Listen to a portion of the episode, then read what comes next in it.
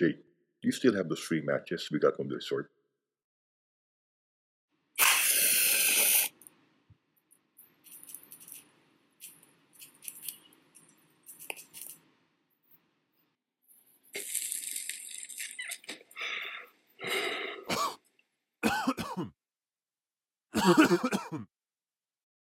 By the way, Jasper will be out on 6. No, he brought his car, so I thought, instead of commuting to Manswick, which will take us roughly 4 GP rides, or to avoid being scammed if we ride the cab, is it okay if we can wait for him? We can just contribute to the gas fare. But knowing Jasper, uh, we can just sell him some malicious gossips from my office instead of paying cash. So you're good? No problem, bro. I can wait. Cool. Since we still have an hour and a quarter to kill, I have a story to tell you. And for a change, this is somewhat or intended to be creepy. So instead of telling you of the usual circulating gossips of who's being or recently boned, that updated Fucker Room info is reserved for Jasper. I have a brief chit chat with our office guard yesterday. Spent my one hour lunch break listening to his story, though I'm not that sure if this is true or just collated bullshit testimonies. I don't want to be rude, and as a gesture of respect, since he's obviously a senior, I gave him the liberty to tell his tale. After lighting another cig, Mike proceeded with her security guard story. We are currently employed in a business process outsourcing company located in one of the business districts here in Metro Manila. Our company holds many accounts, so security is tight here. Before entering the company's premises, the security staff needs to inspect the bags of the employees, and afterward, employees need to badge their IDs on the sensor so they can pass through to the turnstiles going to the locker area where they need to store their valuables or any electronic devices that has the capability to record and transfer information like smartphones, tablets, and flash drives. Before entering the work area, a biometrics machine will also greet us. So, our recorded fingerprints will be our final key in order to go to our designated desk. Apart from the employees, the only ones who can regularly walk within the office premises are the authorized maintenance and security staff of the company.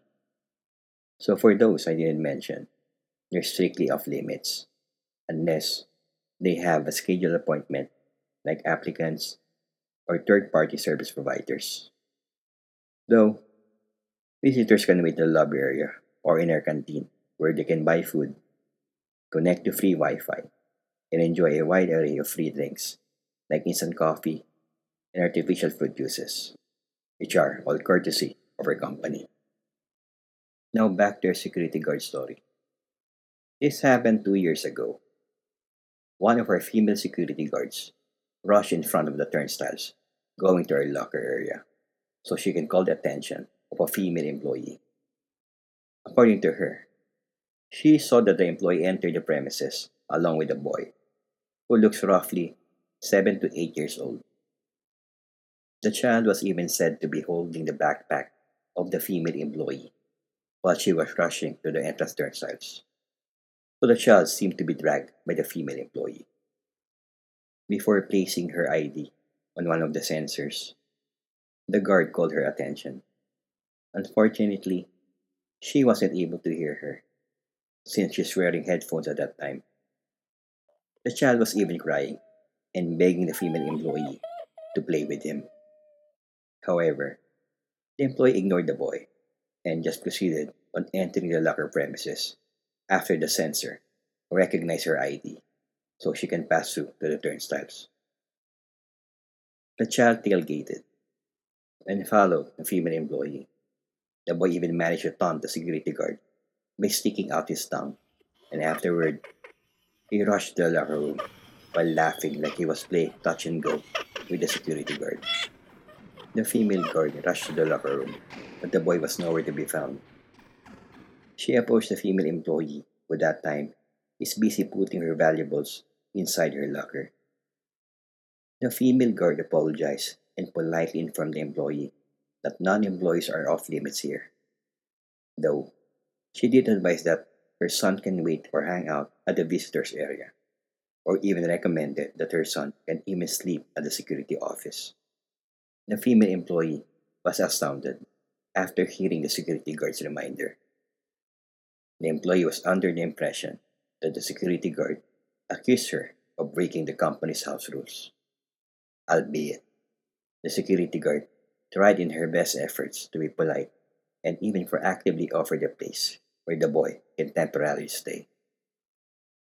The female employee told the security guard that what she said is absurd, since she doesn't have a child with her from the time she left her house till she entered the building. The security even took a quick glance at the corners and in between spaces of the lockers, and there's no child to be seen. It's impossible also to hide inside the other lockers because all are locked, and based on the child's build, it will be extremely hard for him to fit inside of those lockers. The security guard just apologized due to the inconvenience she caused the employee. She also reviewed the recorded video taken by the CCTV just to have a rational explanation of what she witnessed. Though the footage was able to give her an answer. An answer that eventually dismissed what she witnessed that day. No boy was recorded that time and day. The female employee was all alone from the time she entered the building till she entered the locker area. She told her co-security guards about what she witnessed that day, and the only possible answer she wants to hear from her colleagues is due to supernatural causes. An irrational answer, though, but far better than being a dim nutcase.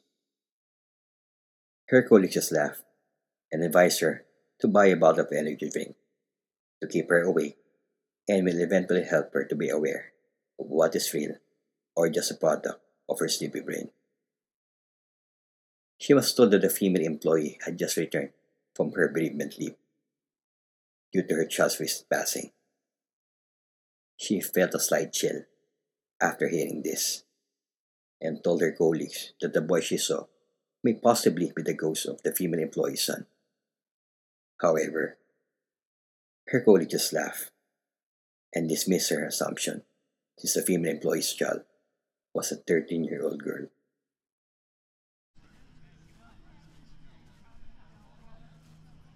Okay, that's the story. Is that it? And they live happily ever after. Dumbass. The story isn't over yet. Should I continue? Ah, is that so? I'm sorry, bro. Go ahead and continue the story. Mike continued with the security guard story. A month after the lady security guard saw something, the management sought her assistance for the company's annual spot audit that usually includes random checks of the employees' lockers. A male employee was randomly picked in one of these checks, where he needs to let one of the security team and an audit officer to check the contents of his locker. He unlocked and opened his locker so the lady security guard can look at its contents. The security guard didn't find any unusual or printed business related information inside the employee's locker. The employee was about to close his locker until the guard stopped him because of an old photo posted behind the locker door. The security guard's eyes widened and gave her goosebumps after seeing the photo. This is a photo of the boy she saw tailgated to the locker room a month ago. Though she composed herself, and instead of asking whose photo is this, she just gave a presuming question. So she asked if this is a photo of the employee's son. The male employee just laughed and said it's his photo when he was still eight years old. Mike, I'm sorry. I'm confused. I believe there's some sort of twist, but I wasn't able to follow. The boy's a ghost? Spectre? Or some sort of time traveler? Or maybe a young doppelganger of the male employee? Do you remember George? George Jimenez of sales team? Yeah, heard of him, but I didn't have a chance to meet him personally. He took his own life, right? The one who crossed in front of this building during green light and stopped in the middle. And then a speeding random car accidentally rammed him. Yep, that's the guy. He's also the male employee mentioned in our security guard story. He died a week after the lady security guard checked his locker.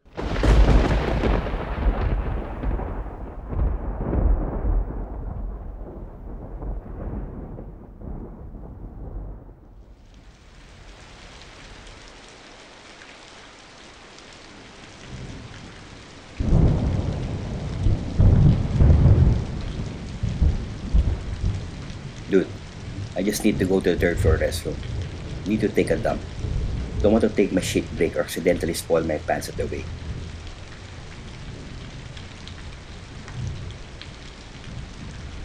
I will be going to the funeral chapel later this day, along with Mike and Jasper, to attend and pay our respects to our beloved and recently departed colleague, Maan. Maan died a week ago, and her sudden death is another reason to deem that this is an unfortunate or probably a curse year due to a series of unfortunate events that transpired just this year.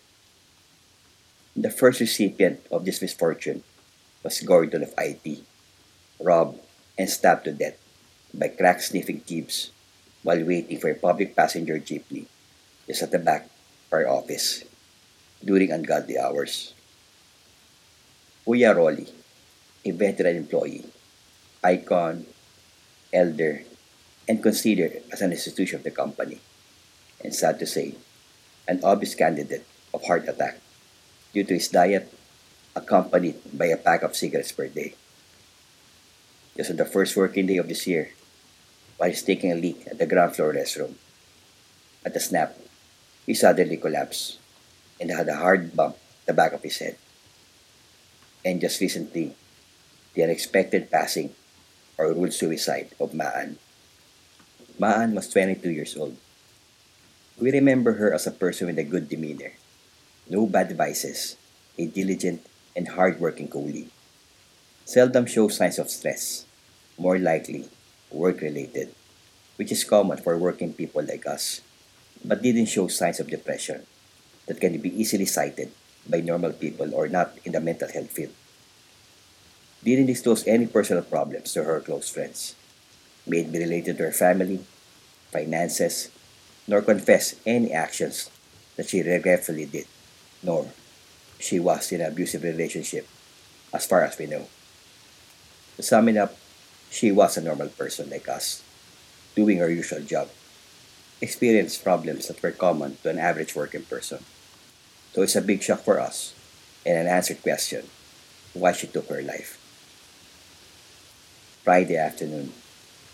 While our fellow employees and other tenants were waiting in front of the elevator located on the ground floor, random screams were heard when the elevator gates opened.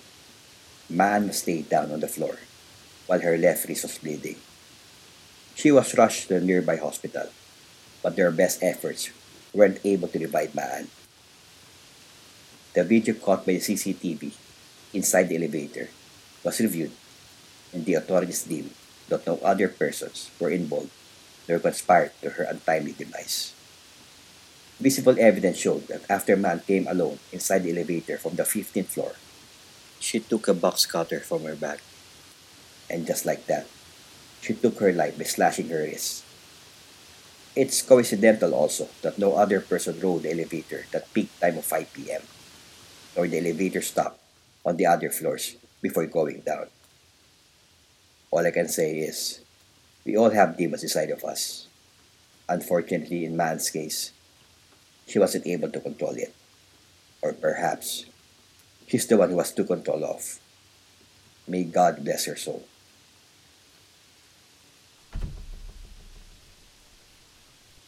The third floor restroom is my preferred place to take a dump. This restroom is visibly clean compared to other restrooms here in the building. And all toilet bowls here are equipped with a bidet. So it's easier and the best way to thoroughly clean your ass.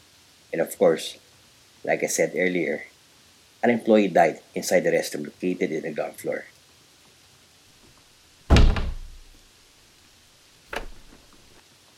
I chose the middle cubicle because there's an exhaust situated above. So sometimes I can smoke while taking a dump unless there are other persons inside this restroom. The cubicles here are also enclosed or no spaces for each partition. Just a small space beneath each door of the cubicles. So no asshole can sneak from the adjacent cubicle and peep or even surprisingly scare you. Couples, whether discreet or open, regardless of gender preference, sometimes use any of these cubicles as a quickie room. I'm sorry, this is currently occupied. Hey, try checking the other cubicles. It's obvious that I'm inside. Mike, you fucking asshole. Is that you? I'll use your face to wipe my ass. Stop it. Not funny. What the fuck is your problem? I was about to exit the cubicle when a left sneaker suddenly appeared on the below in between space of the door. We had the same sneakers, a white pants slip on, including the same ink stain I accidentally got when I refilled a fountain pen. Move, asshole! I am about to open the door again, even though someone is blocking me or preventing me to exit the cubicle. What the fuck is your fucking problem? Shit! What the? Suddenly, a right hand came inside. It slipped from beneath the doorway space, and then it immediately held the bottom hem of my pants. I swayed my left leg, and after the hand released its grip, I immediately stood on top of the toilet bowl. Though it continued to sway like it's finding something to grab. I felt that my body hair stood when I noticed that we both had the same tattoo, ink in the dorsal part of the hand. These are the initials of my father, in old English font. The only difference is that my tattoo was ink on my left hand. It stopped after several attempts of finding something to grab, and then slipped out to the space beneath the door. And then suddenly, someone whistled and said, Dad, you can overcome this. We'll play basketball, and afterward, we'll eat at your favorite place. And that's my treat, because I'll be getting my first salary tomorrow. Those were the last statements I said to my father, moments prior to his last breath. The words were literally verbatim, and that thing, it sounded like me. Despite whatever transpired, my anger overcame my fear. That was fucking personal. You didn't care whatever entity it is. No mm. hesitations mm. felt. I've unlocked the cubicle door so I can confront and beat the shit out of its sting. Until Jake? Where are you, Jake? Hey, you're taking too much time. You're still working on your own. You already have a girlfriend. Let's go. Jasper's waiting downstairs. Hey, kid. Why are you knocking the cubicle door? I think someone's inside. Why are you here all alone? Where are your parents? Oops. Hey, take it slow. You might accidentally slip.